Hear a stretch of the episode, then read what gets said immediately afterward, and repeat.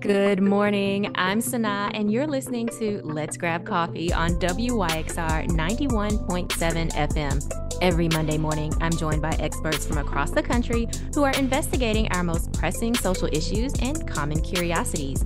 Over the next hour, you'll learn about their inspirations, motivations, and of course, what they know about the world around us. So grab that cup of coffee and get ready for a fun and insightful conversation. When you're not listening to WYXR and hearing local artists or the various genres of music from our diverse slate of DJs, then I'm guessing you're consuming music through a streaming service, a streaming service that also recommends music to you. But how do those recommender systems know what to recommend? How do those systems know your taste in music or even influence your taste? These questions of music, taste, and algorithms are what we'll be diving into today with Dr. Nick Seaver. Dr. Seaver is an assistant professor of anthropology at Tufts University, where he is also the director of the program in science, technology, and society. He studies how people use technology to make sense of cultural things. His first book is about the people who make music recommender systems and how they think about their work. It's called Computing Taste Algorithms and the Makers of Music Recommendation, and it's available now wherever you buy books, but especially at your local bookstore. Good morning, Nick. Thank you so much for joining us. Thank you for having me. It's great to be here. Yes. Well, as I said before, we kind of hopped on this interview. As soon as I saw the title of your book announced, Computing Taste Algorithms and the Makers of Music Recommendation, I just knew I had to have you on the show. I mean, after all, WYXR is a community radio station, and one of our goals is to promote a wide range of musical genres or maybe even tastes.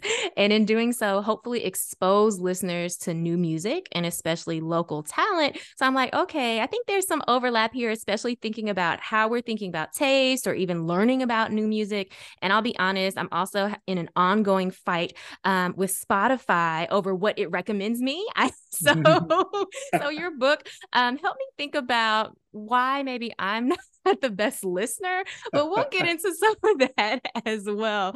Um, I just have to say, Nick, I absolutely love the book's prologue. You really hooked me.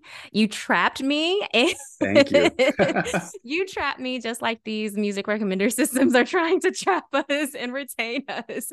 Um, but before we jump all the way into what you talk about in the book and the unique way that you get to this question of algorithms and, and the makers of music recommendation systems, I want to know what are you listening to right now? Oh, that's a good question. What am I listening to right now? Uh, you know, I have two young kids, so I am listening to a combination of music from Disney movies and music from when I was in college uh, on on uh, you know streaming services. Now, I have not gotten into new music in a while, but I think Spotify calls it Float House, the stuff oh. that I was oh. listening to. Though I never heard of that name before. Okay all right so spotify is kind of picking up maybe on some of your your taste a little um, bit yeah. a little bit okay um now i want to know think, thinking about spotify and, and, this station it might be recommending to you um knowing everything that you know in your professional expert opinion how accurate accurate would you say your music recommenders have been Oh, it's a good question. I think like the big the big thing for me with these recommender systems is that we always think about them as in terms of how accurate they are, right? You mm-hmm. listen to it, you're like, ah, this isn't for me. And oh, you know, this is right, this is good. And it's funny because I think like at at scale, like across everyone who listens to them, it kind of doesn't matter how accurate mm. they are, right? Mm. To the to the people who build them, it's not so much about being accurate, right? Like getting your taste exactly right, but about usually about sort of exposing you to things that you know maybe you didn't know before. So if you they play you something you didn't like and you didn't like it, uh, that's not a problem for them actually. That's kind of data that's useful. So i find that you know sometimes i feel like oh this is great. I learned about a song that i never heard before. This is interesting. And sometimes you say oh my gosh please don't recommend that to me. That's just because i had to listen to that one song on repeat with my son. Uh, it's not about it's not about me. I think a lot of people have that experience. Right. Absolutely. I'm thinking about um, like the spotify wrapped and other you know ways yeah. that we can see what we've been listening to. And um, it's like oh yeah song was on repeat because I was, you know, in a very sad place. like that doesn't represent my my actual taste or interest yeah. in music. So I love how there's a lot of different context coming into play when we're all listening to music. Um, okay, so the book's overarching question is how do the people who design and build recommender systems think about music listeners and taste? And you come about a very unique way of getting to, or what I think is a unique way of getting to this question. Um, but I'm wondering if you could tell us just a little bit about how you even came to this question. Like, how did you decide, oh, this is something that I want to get into and that I think I can learn more about? For sure. So yeah, I've been interested for a long time in music technology questions. So before I mm. ever worked on uh, music recommender systems, I actually uh, my first academic publication was about the history of the player piano, right? So like automatic robotic pianos from over a hundred years ago. Uh, and the reason I find this stuff so interesting uh, is that music is weird, right? Like music is this kind of domain where we've got uh, really cultural, subjective, human stuff going on, but we also have a ton of technology, right? Like mm. instruments, uh, uh, uh, recording technologies, streaming, and then of course recommender systems are all technologies that are sort of tied up in music. And so music is a really interesting place to investigate some of these really basic questions and sort of common sense assumptions that a lot of people have about the idea that culture and technology are sort of necessarily separate because in mm. music they're not they're necessarily together uh, mm. you know we have a lot of ideas about how they ought to be apart but they're sort of not you know we have this saying that there's no accounting for taste this idea mm. that there's mm. no way to sort of rationally deal with taste and yet here's all these recommender systems and that's what they're trying to do all the time so i really thought you know what what must it be like to work on these things to build these systems that a lot of people's common sense say can never work like shouldn't mm-hmm. exist aren't possible you know because the people who build these systems they know they've heard they've heard that there's no accounting for taste so i was really mm-hmm. interested in how they thought uh, about what they were doing because i didn't hear that represented a lot in the way that people were talking about these systems sort of out out in public. I think there was a lot of assumption that the folks who built they built these systems like they didn't know. They hadn't heard that they weren't supposed to do this. Um, and so i wanted to know you know sort of straight from them um, what's going on? Why yeah. do you think this makes sense to do yeah, I love that question because um, we're all pretty familiar with this term algorithm that gets, you know, tossed about all the time and and is used to mean different things. But as you point out in the book, you know, while there might be this idea that algor- algorithms are inherently bad, that the algorithms are are manipulating us in some way um, that makes us more like the platform simply want us to be. You talk about in the book that, of course, there's no unaccompanied algorithm, right? That there are people behind the algorithms making choices, and this in this case, choices about music and listening and hearing. Um, so I'm wondering if you could talk to us just a little bit about algorithms and maybe help us understand what an algorithm is and what it isn't, other than how I think a lot of people are thinking about it like just this very bad piece of technology that is, um, you know, forcing us into a certain way of choosing or seeing or listening. That's a great question. I think uh, the funny thing about the term algorithm, and I love that you said, you know, oh, we all know what an algorithm is, because when I started doing this project, which I have to say in academic time is a long time, you know, it was over 10 years ago nobody mm-hmm. knew what an algorithm was and nobody was talking about it and so one thing that's happened since then is we have a really sort of lively public chatter about algorithms and the mm-hmm. algorithm. Okay, so an algorithm is a few things, right? One, the sort of official, you know, computer scientist definition of an algorithm is basically a well-defined procedure for turning inputs into outputs. So, say mm-hmm. if you, uh, if I shuffled a deck of cards and gave it to you, and you unshuffled the cards and put them in order, you might do that with an algorithm, a sorting mm-hmm. algorithm to put those things in order. That's the kind of textbook algorithm that a lot of people uh, have in mind when they talk about what an algorithm is. It's very simple. It doesn't know anything about really anything, right? It can't. This is not not the kind of thing you want making you like music recommendations. uh, and so I think that when people talk about how algorithms like have no chance of understanding music, sometimes they have this kind of naive, very simple algorithm in mind. Um, when on the other hand, when we talk about the algorithm today, what we're usually talking about is some kind of like machine learning personalization system, right? So a really big and complicated, it's not one algorithm technically, right? It's lots of parts of computers and so on, a lot of data sources. That's, you know, doing some kind of modeling of you to say, like, okay, well, you've done this kind of stuff. We think you're going to do this kind of stuff in the future. You know, if you liked that, mm-hmm. you'll also like this. Um, and I don't want to say that they're good because they're complicated. I don't think that's actually true. But one thing that is true because they're complicated is that they have people in them right so mm-hmm. every you know uh, spotify for instance does what's called continuous deployment so if you use spotify there are people working at spotify right now who are updating the software updating the algorithm uh, constantly they can do it whenever mm-hmm. they want they'll do it you don't even know it happened right they don't have to update the stuff in your computer it's always mm-hmm. happening and so my argument for a long time has been, you know, we talk about algorithms like they're inhuman, right? Like it's just math doing stuff to culture. But on the inside of these algorithms, there are people. They're making choices. If something goes haywire, they're trying to fix it. They're constantly changing this stuff. And so I think it's really important to understand how these people think, like I said before, not just because it's interesting, although I do think it's kind of interesting, um, but because the way that they think has a direct bearing on how these systems work, right? You can't mm. just learn about a basic computer science algorithm and get what's going on in a recommender system because the people inside the system can change it whenever they want and according to whatever principles they want. So, what are those principles? Mm. That's kind of the guiding question behind the book.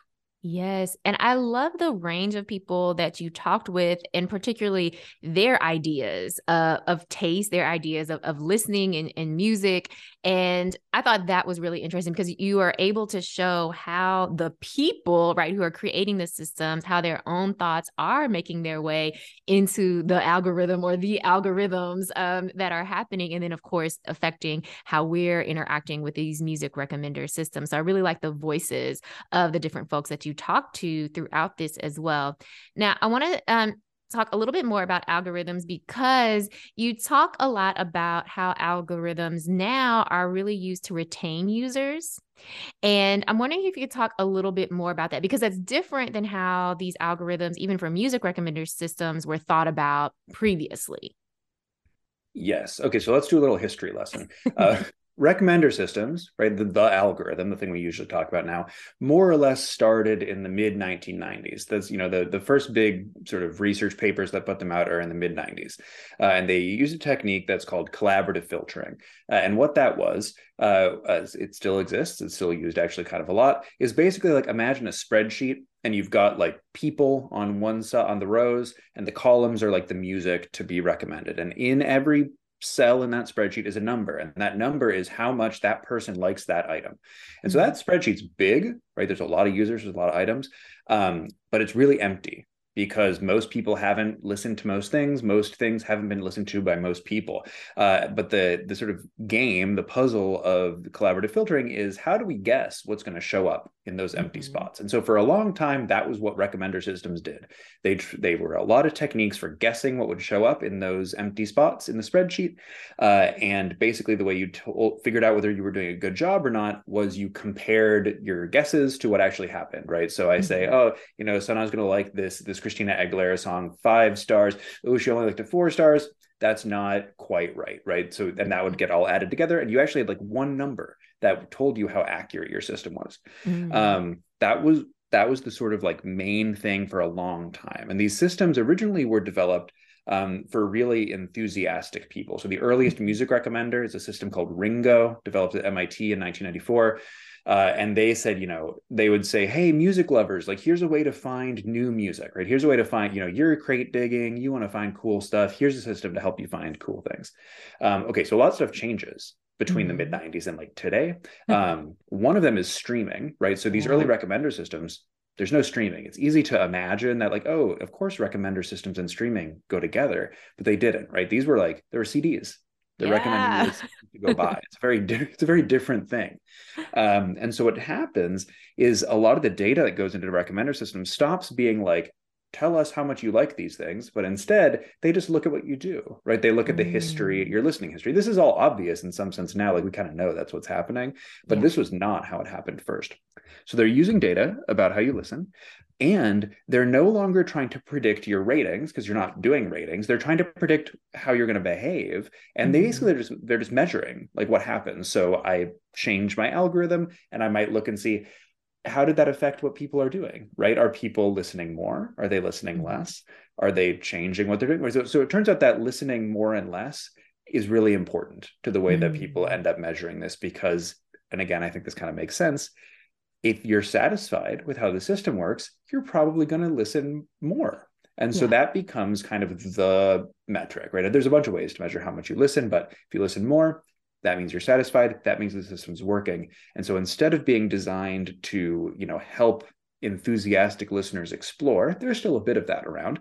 Most recommender systems for music today are designed primarily for the person who like wouldn't really listen to a lot of music necessarily, doesn't really want to try that hard, but they would listen to something if it was easy enough. And I think people I recognize myself sometimes in this, right? That I'll just want to, I'll put something on if it's easy for me to find. And so that mm-hmm. becomes the kind of bulk of the of the market the imagined user base for recommender systems mm, so no longer that enthusiastic listener who is ready to hear some new music and get exposed to a new artist and but rather someone who's just like oh i just need some music that i'm almost going to forget about that's going to maybe fade into the background um, but not something that i'm actively maybe being involved in um, yeah, I think that's true. And I think there's a variation, right? So, like mm-hmm. right now, I would say they're aiming at all those kinds of people. It just turns out that there's probably more of those indifferent people than there are of the really enthusiastic people and the really enthusiastic people might be more likely to say an algorithm i don't need that right just say i'm going to do it myself so it's a trickier question but but if you use like spotify for instance uh, discover weekly that's mm-hmm. on spotify which is a feature there that recommends music that's aimed at the enthusiast right that's aimed at people who want to explore stuff and it's packaged up specifically to say this isn't the playlist for like listening through this is a playlist for clicking through and being like is any of this any good mm-hmm. um, so i mm-hmm. think a lot of platforms now try to aim different parts of what they're doing at different kinds of of listener. Yeah, that's so good because as you were saying that and using that as your example, I was like, oh my goodness, I never listen to the Discover Weekly. so I'm the person Maybe you gotta like, check it out. I guess I'm the person who's like, I don't want to listen to just all new music. Right. I want to hear some things that I've I'm familiar with and then like slip in something that maybe I don't know. And then I feel like, oh wow, this is cool. And now I like it. And now it's starting to come up more. Um, but I don't actively like I'm not that enthusiastic listener who's like, what's the newest or latest? Right, right oh my goodness. So, wow, that's me. Okay. So, the other thing that I found really interesting is you talk a lot about overload because and you start you kind of start the book with this idea of you know oh we're overloaded with information. We need some way or we need someone to recommend to us because we can't certainly go through everything there is in any category of things that exist. And i was really intrigued by this idea of overload um, as a myth. And i'm wondering if you could mm. talk a little bit about that. Yeah okay so this is kind of a controversial point i think oh. in, in the book but uh yeah let's talk about it. So okay, if you ask someone who makes a recommender system, like, why? What is this for? Like, why do we need this? Um, almost always, the first answer you're going to get is, well, if you didn't have this, you would be overwhelmed, right? So, mm-hmm. this is mm-hmm. true in music, for instance. So, like, someone working for a streaming service will say, you know, there's 40 million songs in this streaming service catalog how are you going to deal with that? Like, what are you going to find? A recommender system of some sort will help you deal with that. Um, on Facebook, for instance, even uh, if, you, if you look on the the Facebook like help pages and you try to see like why is there an algorithm? Like, why can't I just see what my friends post? They say if we did that, you'd be overwhelmed. There's too much stuff, yeah. right? There's too many things. So it is the explanation for why recommenders exist. And so I kept hearing it and I thought, you know, I gotta I got to look into this. I got to think about this more because it seems so obvious to me. Like, sure, that makes sense. Mm-hmm. Um, but then I realized, you know, wait a minute, why is it why is it a problem to have access to 40 million songs on a streaming service? Like, why is that overwhelming? That doesn't have to be overwhelming, right? I could just mm-hmm. do the same thing I would have done before it and gone and looked for the one album that I know that I like, right? And is that bad? It's only bad if you think I ought to be listening to everything right? I ought right. to be exploring more. And so what I what I do in this one chapter of the book that talks about overload as a myth is I try to give, and this is maybe a little technical, but it's kind of an anthropological understanding of myth. So mm-hmm. the short version is that in anthropology, which is my field, when we talk about myths, we're not talking about things that are fake mm-hmm. about things that are like lies or untrue. We're talking about these like really these stories that say something about the nature of the world. Uh, and so a myth in anthropology is, for instance, as I say in the book, uh, there's a story that that someone tells there where they talk about what happened when. Um, uh, hypothetically, like two cave people were trying to figure out whether the the berries on the bush outside of their mm-hmm. cave were edible or not Uh, and this guy, who's a recommender systems researcher, tells this story and says, you know, the first time they did that, when they had to, they waited and they watched to see what happened to someone else who ate the berries and they learned from that person what they should do. That was like the first recommender system. And I, I remember hearing that story and thinking, what? This is a wild story. Like this is made up, obviously. He's not claiming right. that this actually happened, but this is a myth. So this mm-hmm. is the mm-hmm. kind of story we mean, right? He, it's not a really true or false like it doesn't really matter if it's false. What it is is it's a story about the way the world is right? This is a story mm-hmm. about a world in which just existing is kind of overwhelming and you need help from other people from technologies and therefore the world is fundamentally overwhelming and everything is kind of a recommender system right? So not just mm-hmm. the algorithm but your friend the fact that you grew up in a small town and you learned about certain things and not about other things this is a way of thinking that says you know everything is a recommender system and i thought that was sort of interesting because we don't usually think of everything as being a recommender system but if mm-hmm. you do that changes uh, the way that you think about you know what problems you might have right if someone mm-hmm. says hey you shouldn't use the algorithm or something your response would be well hey you can get rid of my algorithm but there's still a recommender system not just yeah. not one that I designed, right? Some kind of recommender system is in play because you're you're just going to see what you saw. You're going to see, you know, chronological order putting your feet in mm-hmm. chronological order, that's an algorithm too. right? It is, and it, which yeah. is true. It is an algorithm. Um, but it's a way, it's an interesting question of sort of saying, you know, uh, of trying to make everything seem like a, a, a, a recommender and using the idea of overload as mm-hmm. the kind of fundamental justification. And I realized I sort of went off of your question, which is, you know, what's the deal with overload as a myth? And I think part of it is, you know, if you look like right now, I think a lot of people feel overwhelmed. And so I'm not saying that's fake. I feel overwhelmed sometimes too. um, but what I am saying is that there are these stories, you know, about like, oh, right now we are overwhelmed because right now there's an unprecedented amount of stuff. If you look back through history, you can find people saying exactly that mm-hmm. for hundreds of years, for thousands of years, actually. Uh, and that all suggests that maybe what's going on is not just too much stuff, but there's something about us, right? Mm-hmm. And so I mm-hmm. talk about in this chapter of the book this idea that, you know, the idea of overload is not just a lot of stuff, but it's also a kind of person who's mm. overwhelmed. Uh, and so to think about overload is also to imagine like a kind of person, right? The kind of mm-hmm. person you want to be. So, what would make Spotify overwhelming for me? If I thought of myself as the kind of person who wished that I had heard everything in there, right? that I had found everything there was to find.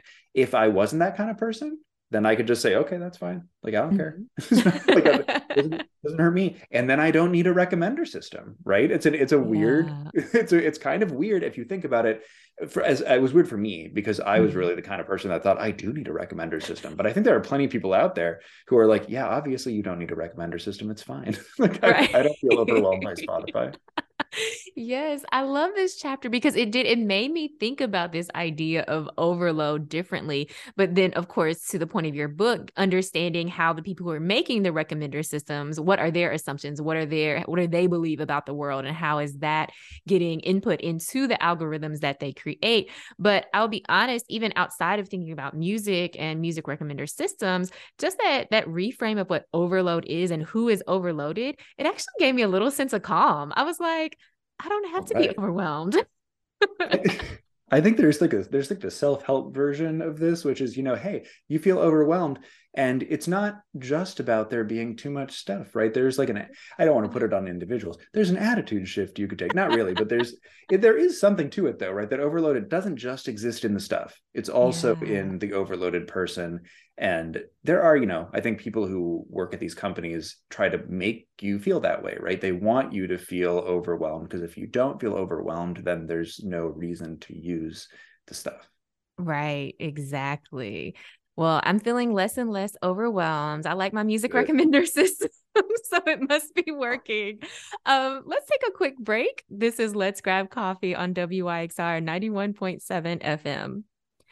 We are here on Let's Grab Coffee on WYXR 91.7 FM. I'm Sana, and I'm here with Dr. Nick Seaver, who is the author of Computing Taste Algorithms and the Makers of Music Recommendation. Now, before the break, we were talking about some of the ways that the folks who are creating these recommender systems might be thinking about the music, the amount of music, how to make an algorithm, and what is the purpose of algorithms? Are we trying to um, entice users? Are we trying to, you know, retain these users but you also talk a lot of course about you know who the listeners are um, what do they want but also um, how are they listening to music? And this is where we touch a little bit about it but thinking about those enthusiastic listeners and those indifferent listeners. And what i found really interesting in this chapter was kind of the mismatch between the developers of these recommender systems as avid listeners um, and music lovers what we might say and then the many indifferent listeners that are, are typically the ones who are using these recommender systems. And I'm wondering if, if you could talk a little bit about how the engineers and the developers are kind of making sense of who they are as as music lovers and then the type of work they're doing and who they're doing it for.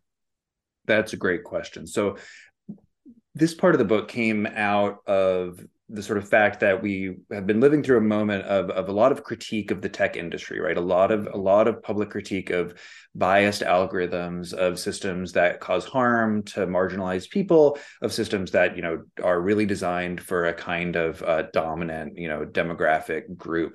Uh, and a lot of those critiques um, suggest that that the problems uh, many of these problems emerge from the kind of like uh, uh, uh, the fact that that the people who work in these companies are all the same, right? That there's this kind of demographic similarity. These guys, it's all you know, a bunch of sort of white guys in their you know 20s, 30s, 40s who are solving their own problems uh, and don't really have the kind of the range to understand like mm-hmm. what's going on for other people.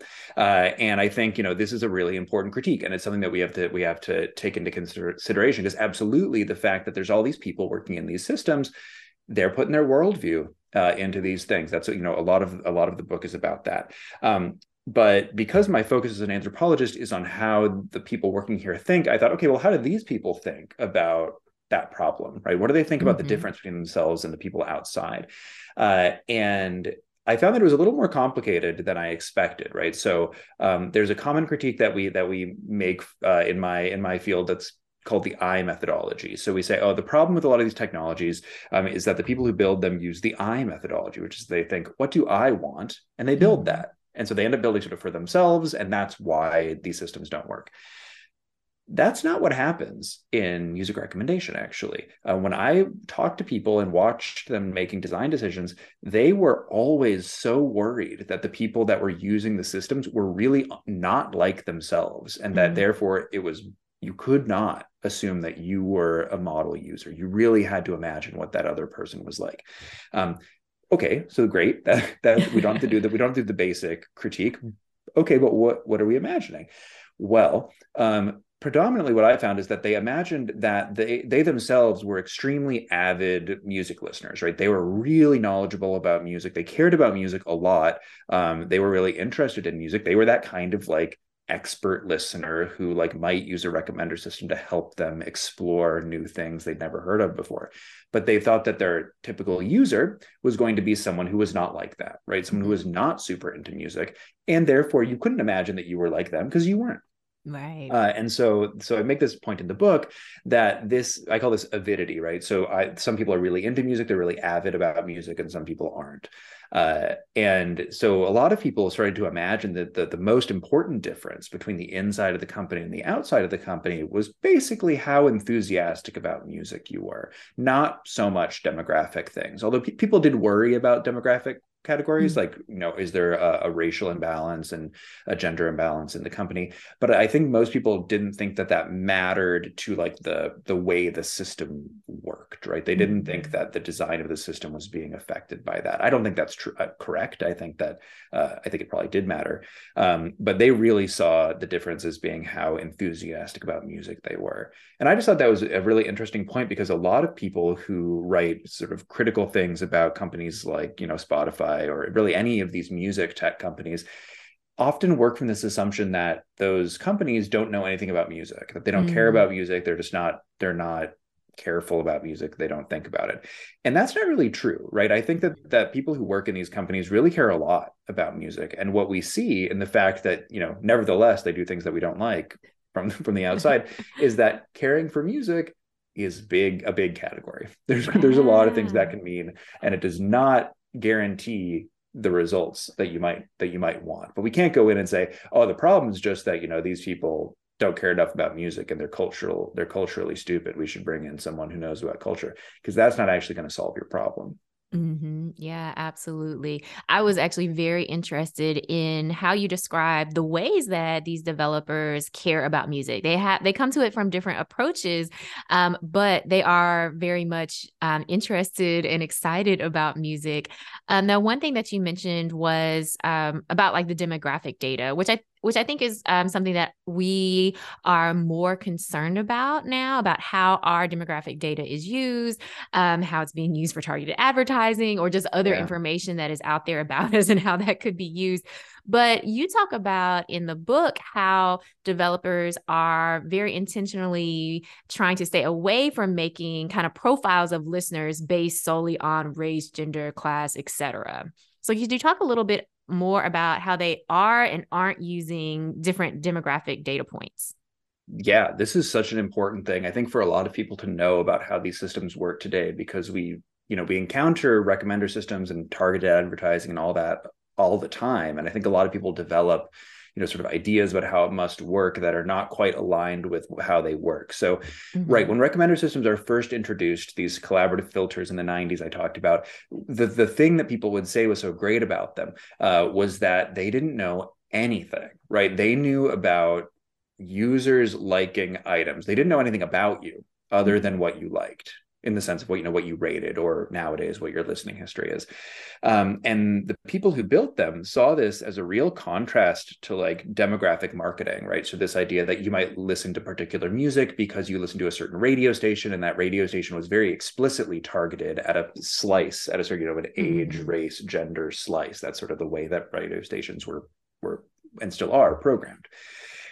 And so they said, you know, what's great about these is that they can help you break out of that bubble because if you if you're getting targeted because of your race and your gender maybe you don't like that stuff. Maybe you like something else and a system that can sort of find can see what you listen to see what you like that could actually break you out. So it was very important to people building these systems that they were basically you know race blind and also demographic blind uh, mm-hmm. of any sort now, that's partially true today still, but it has weird consequences. So, one thing that we know uh, is that race blind policies in basically all domains are not race neutral policies, right? right? So, any effort to try to be race blind is going to probably accidentally, well, not maybe not accidentally, it's going to reinforce certain kinds of racial dynamics. So, for instance, if you're recommending music to people based on what they listen to, and you say, well, we don't know anything about demographics, you are going to find that your system still recommends, you know, black music uh, in a way that's recognizable. It might still recommend white music in a way that's recognizable because that's how people listen. It's mm-hmm. going to mm-hmm. reproduce the kind of listening patterns. And so, in uh, in critical writing about machine learning nowadays, this is called the proxy problem, um, because even if your big fancy machine learning system has no explicit data about, say, race in it, uh, you might get something that looks like race mm-hmm. out of mm-hmm. the results because the data that you have is a proxy for race. It's standing in for race. There are a lot of classic examples of this. Redlining and mortgages is one, right? This is banks who are prohibited from using race in determining mortgage uh, uh, uh, granting. Will use used zip codes instead, and of course, mm-hmm. zip codes tracked with race based on where people lived. And so they said, "Oh, we're not using race, we're using zip codes." And of course, that was race actually. Right. So a lot of things are race uh, because we live in a in a society that has race in it, uh, and so a lot of this stuff is sort of it sort of comes back out, uh, despite the fact that people don't want to put it in. Mm-hmm. Um, what's interesting about it in music uh, is that it's not obviously bad in music, mm-hmm. right? So one thing that that the sort of you know demographic focused radio stations for instance made possible were, were charts like sort of you know popularity charts billboard charts that were um, allowed music by black artists to be seen right to be mm-hmm. to sort of show up as as popular whereas if you combine if you collapse all these things together into singular charts uh they don't you know it's harder to it's harder to see things that are that are listened to by a smaller group uh, overall uh, so one thing that happened for instance sorry this is a little bit of a change the way these charts worked right was that you know the hip hop chart it wasn't that there was like some oracle out there who knew whether a song was truly hip hop or not. It was is it played on this set of radio stations? Is it sold at this set of record stores? Right. There was like a mm-hmm. and it was that was it. It was specifically those things. There wasn't any special knowledge.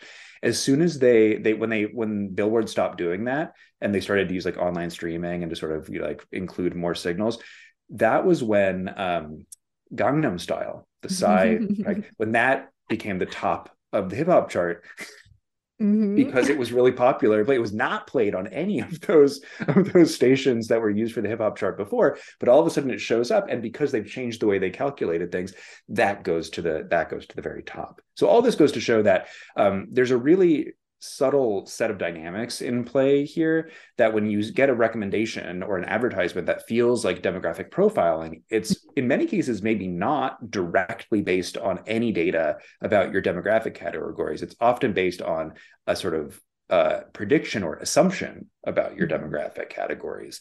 Um, advertisements in particular usually try to do that on purpose. So they might like look at your listening history and say give me a guess like what how old do you think this person is um, but they're not going to try to feed that into the recommender itself mm-hmm. usually mm-hmm. uh, these systems try to be sort of resolutely demographically you know uh, uh, uh ignorant they try to mm-hmm. not include that uh, still Mm, okay. You know, I what I loved about the book was it really made me think about how I interact with my recommender system with Spotify. Um, and I'm like, maybe I'm doing it wrong. Maybe because oh no, I'm like, am I the user who is confusing the system and not getting the recommendations that I would like? And you know, in the book, you talk about context and why context matters um, in in recommender systems, uh, but also this bigger question of what is context, and that made me think a lot about the way I interact with my music recommender system with my streaming um, service because I'm like, oh, it's it's all about context. Um, but could you tell us, you know, what you what do you mean by context in the book and how it is or isn't coming through in our recommender systems? Yeah. Okay. So context is is weird, right? so it seems really obvious. We we like to say that if you take something out of context, that you did something bad, right? And if you want to understand something, you have to understand that thing in context. So there's a big critique of you know big data, all of the sort of machine learning stuff that says, hey, you're using this data, but you don't understand the context of the data, and if you don't have the context, you don't know what it means. So let me give you an example. I mentioned earlier uh, that I listen to music with my kids.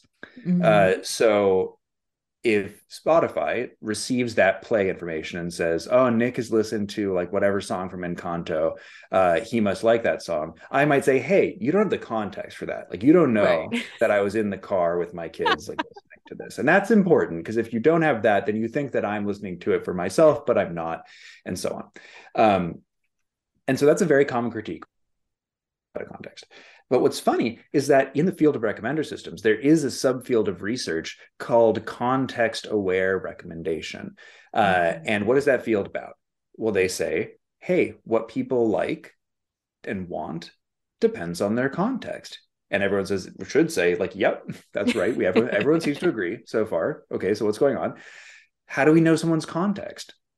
Well, there's a lot of ways you might do that, and a lot of things you might think of as being context. But the dominant ones in that field are, let's say you've got a, uh, you say you're listening on a smartphone. Where are you, and mm. what time is it? Yeah. Right. So what you know, what's your GPS uh, coordinates, and what time? And that's actually like not a bad uh, shorthand, right? Because like if you know where I am right now, and you know what time of day it is, I'm I'm in my office. Right? like that's it's not like confusing. And if I'm listening to the same kind of music whenever yeah. I'm at that location at that time, recommend me that kind of music then right you don't even it could be anything like maybe mm-hmm. i i don't know maybe i work as like an owl uh, an owl uh, healing person at like a nature preserve and i like to listen to owl calming music at a certain time of day it doesn't matter you don't have to know about mm-hmm. the owls you just know sure like recommend yeah i work at a pizza parlor throwing pizzas and at the certain music gets me really pumped to throw pizzas it doesn't matter right? Pizzas yeah. who cares? Location time. But for the critics of, of big data, of which I consider myself one, um, that's not enough. That's not context, right? Like that mm-hmm. GPS coordinate, that's not context. That's data you need more context about. Like, why was I there? Like, what, what is it for? Uh, and so, one thing I sort of realized here was that we we talk about this thing like, oh, we say don't take, take things out of context. Like, there are people running around saying, you know what's good? Taking stuff out of context. I love taking things out of context. Um, what you have, I think, is you actually have a disagreement about how to use context or how to know what context is. Uh, so it's not a mm. disagreement about whether context is important or not. It's a disagreement about how to know context, like what counts, what counts as context. And, you know, I can dive deep into the nerdy anthropology literature about this, but this is a deep problem. This is like yeah. a philosophical problem. Like, how do you know where to stop? If you want to say, oh, yeah, you need to know the context. Well, what do you need to know? Do you need to know about that breakup? You need to know about like my bank account balance? You need to know, like there's a lot of things that affect how i'm feeling in a given moment.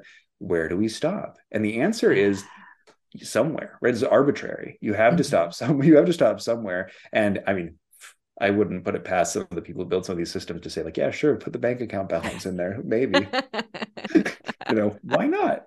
It might work so, yeah, I love that part about context because I was thinking about how certain songs, you know, I, I want to listen to a song, but for different reasons at different times, depending upon the context. And so, what I want the, the, Spotify to play next is something totally different based on the context, but Spotify doesn't know. So then I'm skipping, skipping, skipping, skipping, skipping because maybe I don't even know exactly what it is that I want to hear. Yes that I think sorry that's that's an important thing because I think a lot of this uh, a lot of critiques are like oh you don't know me you don't understand. But you know what?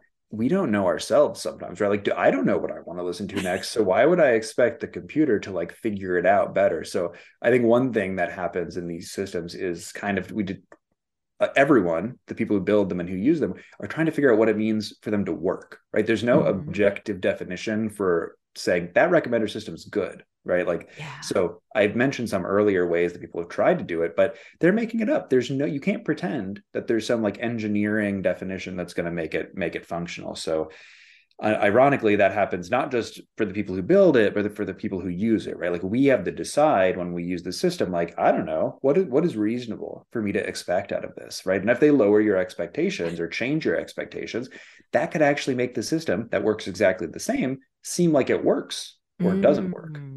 Right? So they need to change how you're what you expect out of it right? Mm-hmm.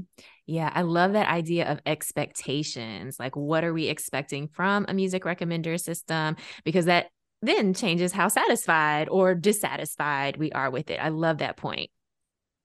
Yeah, I think the expectations are are a really important part about how these systems are, are are received. And so if you use something like Discover Weekly on Spotify, for instance, it's not a super advanced algorithm that they're using from what I've from what I've heard, right? A lot of it works because they've ch- changed what you expect, right? To say here's a playlist that's mm. just for like poking around in. Uh, and once you do that, instead of saying, you know, here's something you ought to listen to straight through and you therefore you expect to like everything, it changes what you, you know, then then all you need is a couple of those songs to be good. If other yeah. ones are bad, it's just not a big deal. All right. Oh, I like that. I like that. All right, let's take another break. You're listening to Let's Grab Coffee on WYXR 91.7 FM. We're here on Let's Grab Coffee on WYXR 91.7 FM. I'm Sanaa, and I'm here with Dr. Nick Seaver, the author of Computing Taste Algorithms and the Makers of Music Recommendation. Now, Nick, we've talked a lot about the algorithms and context and, and my ongoing fight with, with Spotify on, on its recommendations, but you know, could you tell us a little bit about the people that you talked to and exactly how you were able to get, you know, behind the walls of, of where the algorithm is happening? Um, I think a lot of us are, are, you know, we see the algorithm or algorithm or we think of the algorithm and we think it must be you know some magical place something um, very hard to reach um, but could you tell us a little bit about who you talked to and how you got access to do this type of research Sure. So I think the important thing to know is I'm an anthropologist, which means I study people, not bones. Uh, and one of the sort of signature methods that anthropologists or cultural anthropologists, which is what I am, what we do is called ethnography, um, which is basically go and live with a group of people and talk to them and hang out with them and write about what they do. Mm-hmm. Uh, historically, anthropologists and sociologists, right, have done this in all sorts of settings around the world in villages and towns and companies and hospitals and you know all sorts of places uh, and so that's the method that i you know kind of obligated to try to use uh, as an anthropologist and now um, the trick of course is that if you want to study a tech company what happens if they don't want you to yeah. What happens? What happens if they? What happens if they don't want you in there? Uh, now, this is not unique to tech companies, I should say, right? There are lots of groups of people that don't want people to come in and then go about and talk about all their business. So I don't want to pretend that tech companies are, are that different, but it is true that uh, in terms of amount of lawyers, uh, tech mm. companies have are, are a little different. They have they have a lot of lawyers. Um, so I wanted to talk to people who are building these systems, find out how they think, see them work on stuff, right? Like see them mm-hmm. make decisions. Um, it was hard. I tried to get into companies a lot. I did not succeed a lot. Eventually, I was able to get basically an internship at the company that I call Whisper in the book, which is a music recommendation company specifically, um, for about three months. So I got to be in this office, go to meetings, see people like make decisions, talk about stuff, you know, chat with them. I interviewed, it was, you know, 70 some odd people in the company that I interviewed by the end. Um, it was great. It was like a really nice way to sort of see what was going on. I only got there um, because for a few years beforehand, I was going to conferences. So I would go to mm. sort of mm. academic and industry conferences where people would present their research, you know, the newest system, uh, you know, recommender algorithms uh, or the newest, you know, system for analyzing music and so on. And I would go to these conferences.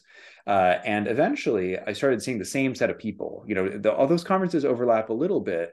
Uh, mm-hmm. And sort of at the intersection was me and a few other people. And so I would see them them fairly often. And eventually one of those people said, Hey, do you want to come and study our company? And he just turned out to have enough power within the company that he could sort of invite me in, and that was okay. This was a company that had turned me down when I tried to ask them directly before. Mm-hmm. But uh, you know, you find the person. This I think that a lot of people find this in in using ethnographic methods is that you mm-hmm. really need like an insider who is willing yeah. to sort of vouch for you and to bring you in. And so that was largely where I ended up. I did a lot of conferences. I went to a lot of hackathons meetups, all these sort mm-hmm. of things. Sent a lot of emails. Uh, and this was before everyone was a real expert at Zoom, also. So, I, so I uh, now I think the easier actually now to do the Zoom part. Mm-hmm. Um, so I did a lot of I did a lot of uh, telephone interviews as well, just with anyone who would talk to me, basically. Mm-hmm. I like how in the book you talk about how um, of course, with ethnography, it's not just one site, but it is the people who are involved. And so maybe it is at a company in a building, but it's also at, you know, these conferences or, you know, just at a bar or, you know, out doing some activity that this person you want to talk to likes to do. Um, I think you mentioned like rock climbing or, or just like yeah, a, right. a, lot, a lot of different activities um, because that's where the conversations are happening. That's where these informal decisions are happening, but also where people are changing their mind about what they think or how they're thinking about what they're doing. Um, which I thought was really cool too. That in the book, you can kind of trace how some of the kind of your key informants are changing their minds over time um, about different aspects of, of music or taste or what these systems should be doing. Yeah, I think that's a, that's a really important point, right? Like these are people, and so like anyone else, they can be inconsistent. They can think about something and decide they made a mistake, and all of that so yeah, I try to track through the book some sort of, you know, thinking over time, right? To say like, well, we used to do this and now we do this, and I don't know. And there is this kind of funny movement, right? Because I think at the middle of recommender systems, there's this weird tension, right? Which is like we want to help you find new things, right? We want to help you break out of the boxes, like I said mm-hmm. before, of whatever you listened to before. How are we going to do that? Well, we're going to do it by modeling what you like and trying to sort of present it to you, right? And that's a weird tension, right? I think a lot of critics will say, um, you know, the problem with these systems is that they just give you more and more of the same. They give you exactly what you already know, but they're trying to help you break out. And i think a lot of people who work at these systems find themselves caught in that tension of like oh you know we want to help people break out of boxes but to do that we're going to kind of put them in a box first or try to identify like what box they're and then they're going to try to break the box again. So they're often doing this realization of like you know the, the thing we thought was going to sort of break people out of boxes before kind of turned into another box uh, and i think that's just going to keep happening there's no reason to think it would ever stop but uh, it's interesting to sort of track that because it's it's very much a tension that people who build these systems are aware of. Mm-hmm. Yeah, I, I, love that how you really presented, you know, these differences, these conversations, these debates that are internal um, to the folks who are making the music recommender systems as well, right? It's not just one clear cut agenda, but these are people taking in additional information and that information is going into the algorithm as well. Um, so i really liked having that insider view of the people right and not just this kind of amorphous algorithm. Um, now i have to ask you a question that i know that you asked the folks that you talk to as well which is why do you think people like the music that they like Oh gosh. Okay. I'm going to see if I can answer this in a way that's not uh, boring. I have some very academic answers to this. Um, let me say the, the sort of the answer you're supposed to give as a social scientist these days uh, is basically that people's taste is kind of the result of their social position, right? Okay. So we say like mm-hmm. people like fancy people like fancy music, not fancy people like not fancy music. And then maybe what's happened more recently is that fancy people kind of show off how fancy they are by liking lots of music, right? We call this omnivorousness. This is this is classic sociology stuff mm-hmm. uh, at this point, but I think people will recognize it, right? So if you say, well, what what how do you know that someone's like cool now or like high high class oh i listen to everything right yeah. like i listen to i listen to anything i don't care um, mm-hmm. um and that's that's sort of how people signal status i you know i see some truth in that i think it's reasonable i what I think is interesting about taste for me uh, is that it is clearly something that people sort of learn and acquire in environments. And so the problem with that, like fancy people like fancy stuff theory of taste, is it doesn't tell you a whole lot about how people get their taste, right? About like how mm-hmm. people come to like the things that they like. And so there's a bunch of great, uh, mostly sociologists actually, who write about this process, right? Like if you know people who are uh, uh, opera fans, for instance, like how did they become opera fans, right? Opera mm-hmm. is supposed to be like we think of as a fancy thing now. You don't get born as an opera fan; you kind of learn it.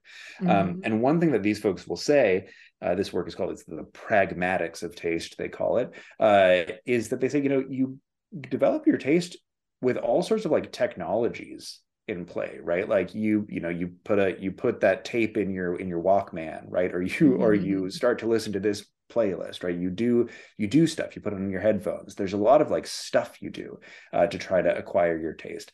And so i you know the re- so of course because the stuff that you do is shaped by the kind of person that you are right so if you're a fancy person you do fancy stuff that would explain why fancy people end up liking fancy things um, and so, yeah, I think that my theory of taste is kind of, you know, people learn to like things from people around them and mm-hmm. they, and it happens over time, right? This, I don't mm-hmm. think of taste as being an inbuilt thing that's, you know, you just have it uh, and that's just the way you are. Um, although it can feel that way. I, I always remember like turning on the radio and hearing a song by some band that I really hated come on, and you'd you know you feel it in your gut. You're like, oh, horrible.